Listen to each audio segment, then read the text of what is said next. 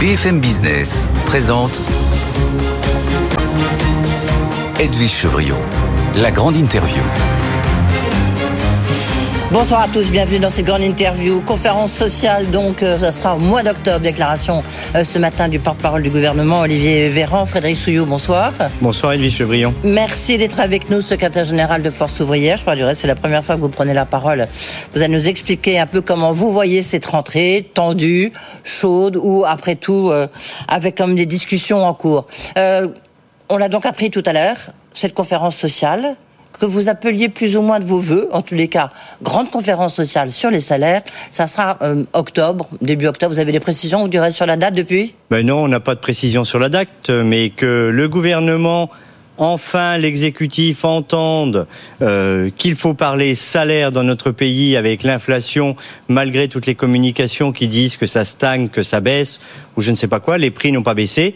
Et la première priorité pour les travailleurs, bah, c'est les augmentations sur les salaires. Mais c'est aussi la priorité pour notre protection sociale collective. Plus on augmente le salaire, mieux on cotise, et plus on cotise, moins il y a de pseudo-déséquilibre. Oui, on va rentrer un peu plus dans le détail quand même, si vous voulez bien. Euh, cela dit, vous, vous allez assister à cette conférence sociale?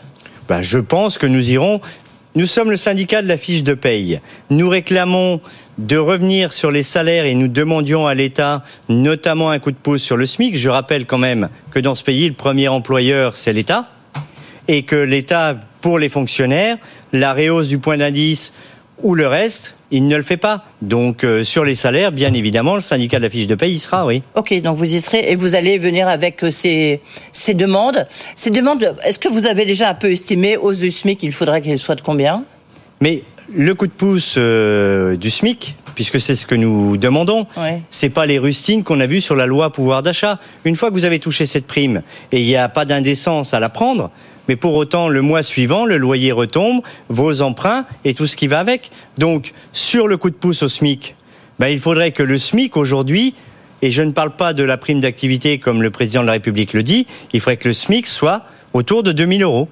Oui, c'est-à-dire lorsque vous voyez le, les finances publiques, on en dira un mot là aussi, les finances de la France, on se dit notamment sur le point d'indice qu'il faut quand même peut-être faire un peu attention qu'on est plutôt dans les questions d'économie. Euh, vous allez aller à cette conférence sociale vous venez de nous le dire. Est-ce que vous, pourquoi est-ce que vous refusez demain d'aller au Conseil national de la refondation, le CNR, où normalement il y a un peu tout le monde est autour de cette table? Alors écoutez, ben, parce que nous sommes constants euh, sur nos positions. Nous avions refusé d'aller au CNR l'année dernière parce que refondation, refondation de quoi?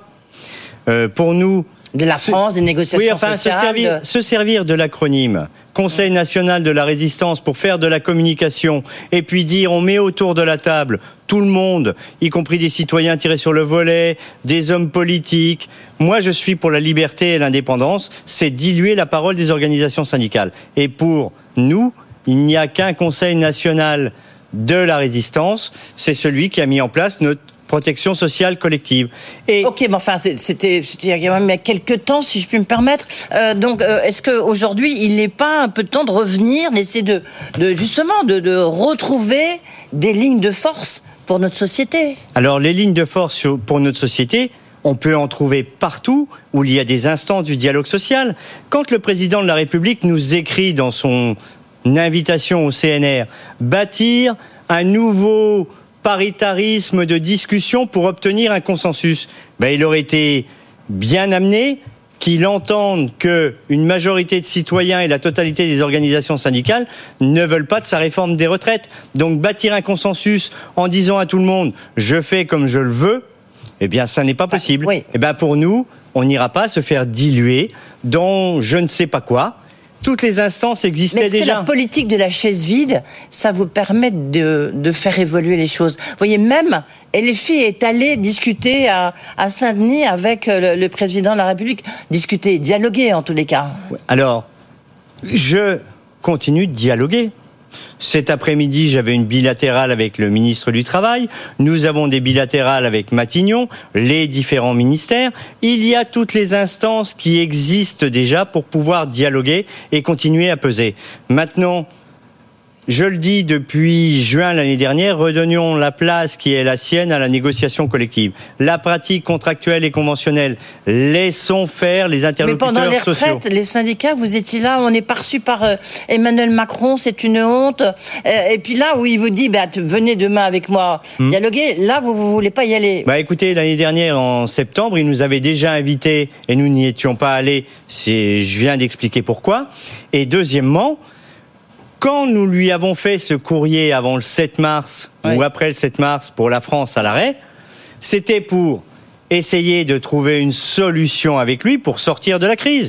Il ne l'a pas souhaité. Maintenant qu'il a passé sa réforme, on va faire une belle photo de famille en disant bon bah écoutez, c'est bien. Bah, il faut avancer, non?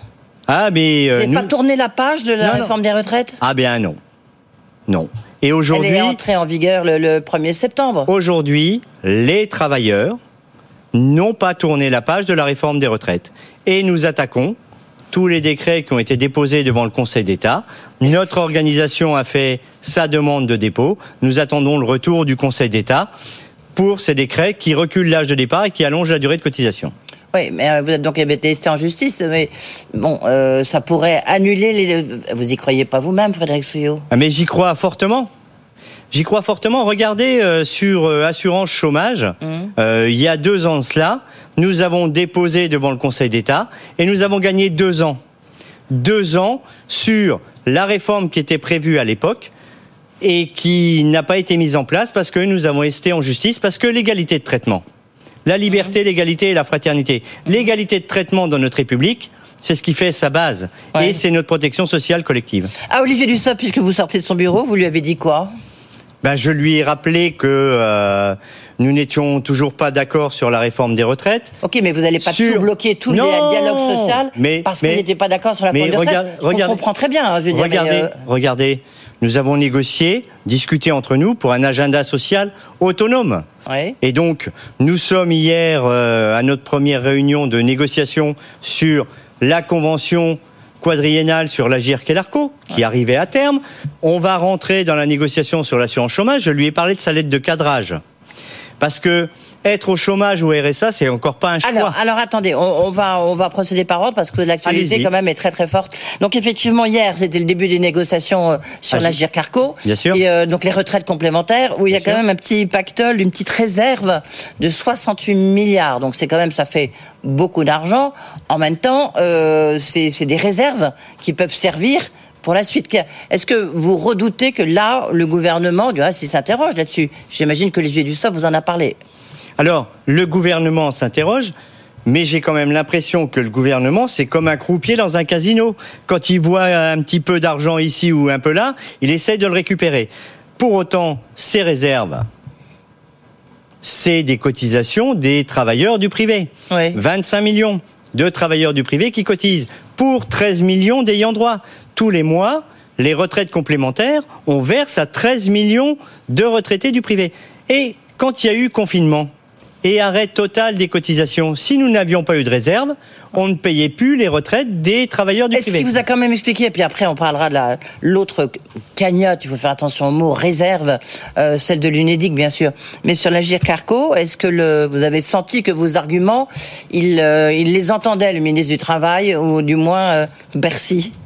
Alors Bercy, j'ai pas eu la discussion avec lui, ah, ouais. mais sur les réserves de aujourd'hui de la GIRC et de l'ARCO, bah, ce qu'il faut d'abord, c'est augmenter les retraites, regarder dans la convention que nous allons renégocier, enlever le coefficient de minoration et tout cela, et repartir sur une augmentation des retraites complémentaires.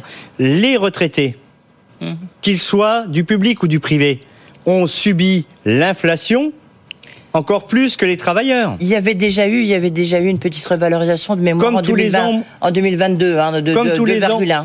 comme tous les ans au mois là, de vous- novembre, ouais. puisque c'était comme ça que c'était écrit dans la convention. Et là, vous voulez une hausse, vous, FO demande une hausse de combien cette fois-ci en, en- On va en discuter entre nous, mais euh, Oui. il Ouais. faut qu'à minima, la hausse des pensions soit à la hauteur de l'inflation euh, du moment. Ah, D'accord, ok, donc ça fera beaucoup plus que 2%, hein. il y a des chances. Ouais, d'accord. Donc faut ça sera la hausse des niveaux des retraites, ça co- correspondra à l'inflation. de, de la partie des oui, retraites complémentaires, complémentaires pour les salariés du privé. Oui, D'accord. Ok. Euh, sur l'UNEDIC.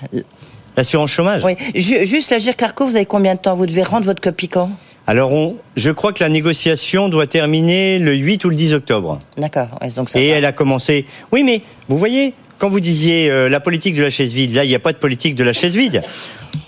On a eu euh, cette discussion fin juin, début juillet. Le 5 septembre, les délégations étaient là, première réunion de négociation, et ils ont prévu cinq autres réunions de négociation. Sur l'UNEDIC, la nouvelle convention, euh, vous avez jusqu'à quand euh, Vous avez un cadre. Alors le cadre, comme diraient les gens du MEDEF, il est quand même assez, euh, assez resserré par le gouvernement. C'est ça. Il est, il est restreint sur tout un tas de sujets, mais eh bien, c'est à nous de pousser le cadre dans la négociation. Ouais. Sur euh, ce que vous essayez, de, ce que vous appeliez, pardon, les réserves de l'UNEDIC. C'est pas des réserves. Entre 12 milliards à peu près. Euh, enfin, c'est des gains. Bah si, c'est des gains chaque année euh, dégagés. Mais c'est des gains dégagés parce qu'on indemnise moins les demandeurs d'emploi.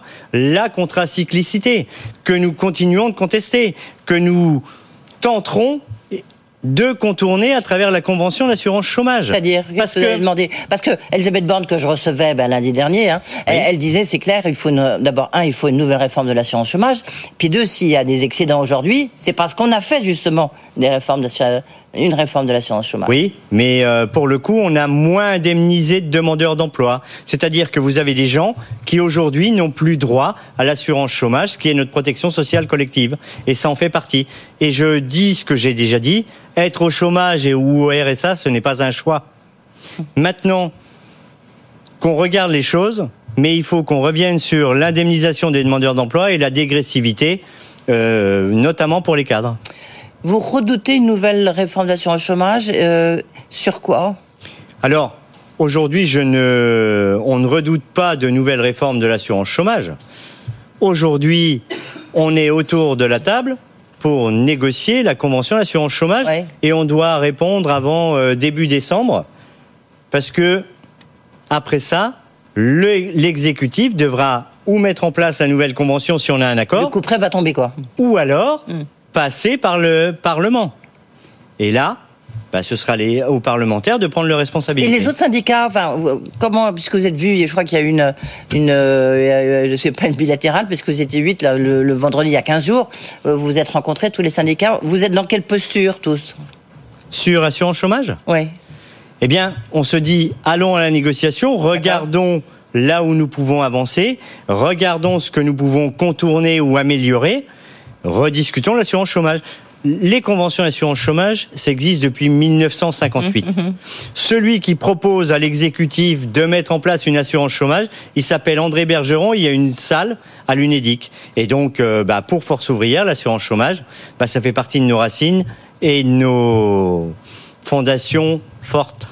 Sur... Euh, L'UNEDIC, en fait, ce que dit euh, la, première ministre, hein, le ministre du Travail, c'est que euh, ces réserves, entre guillemets, euh, ils disent euh, ça peut servir, on va le flécher différemment, on va le flécher vers la formation, formation justement bah, des gens peut-être au RSA, faire la formation de ceux qui sont le plus loin de l'emploi.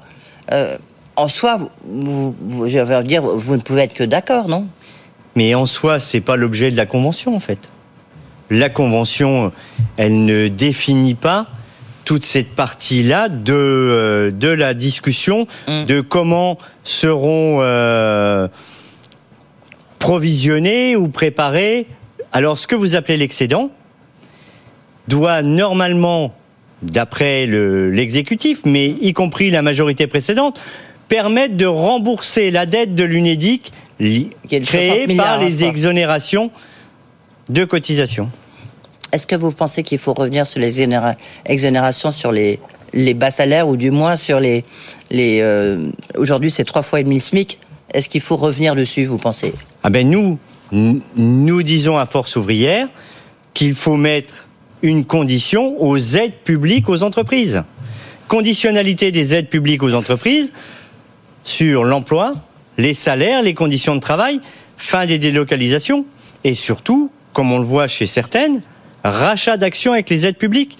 Donc, il y a un tunnel d'exo, et on nous dit, au-delà de ce tunnel, eh les salariés qui euh, ont une augmentation perdent en aide sociale.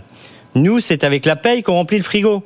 Et ce que vous touchez en brut, c'est votre salaire différé si vous tombez malade, pour votre retraite plus tard, et toute notre protection sociale collective. Est-ce que vous, vous sentez quand même euh, une, une remontée assez forte, un mécontentement, une marmite sociale qui bout, pour reprendre l'expression de Gérald Darmanin Euh, Comment vous, vous sentez cette rentrée? Alors, je, j'avais On a parlé de la vôtre, celle des syndicats, et peut-être celle des Français.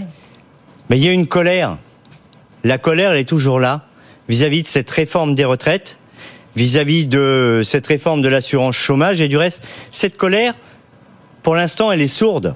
Donc, les travailleurs ne sont pas passés à l'après-réforme des retraites. Et nous, organisations syndicales, notamment la nôtre, on n'a pas tourné la page de la réforme des retraites. Mais on voit bien qu'avec euh, Marie-Lise Léon, euh, donc la nouvelle secrétaire générale de, de la CFDT, vous n'êtes pas complètement sur la même ligne. hein. Vous me direz, c'est pas un scoop, ça, mais euh, mais ça va pas forcément faciliter les, les négociations. Mais écoutez, euh, posez la question à Marie-Lise je l'ai Léon. posé justement. Elle, Et- elle dit nous, on n'en veut pas au gouvernement. Euh, ça y Mais- est, la réforme des retraites, on était contre. Maintenant, faut tourner la page. D'accord, et bien qu'il tourne la page, mais pour autant, pour mon organisation syndicale, je dis pas que j'en veux au gouvernement ou quoi que ce soit.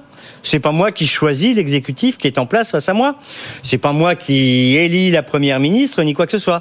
Je dis à cette majorité que venir toujours prendre dans la poche des travailleurs avec leur protection sociale collective, c'est inadmissible.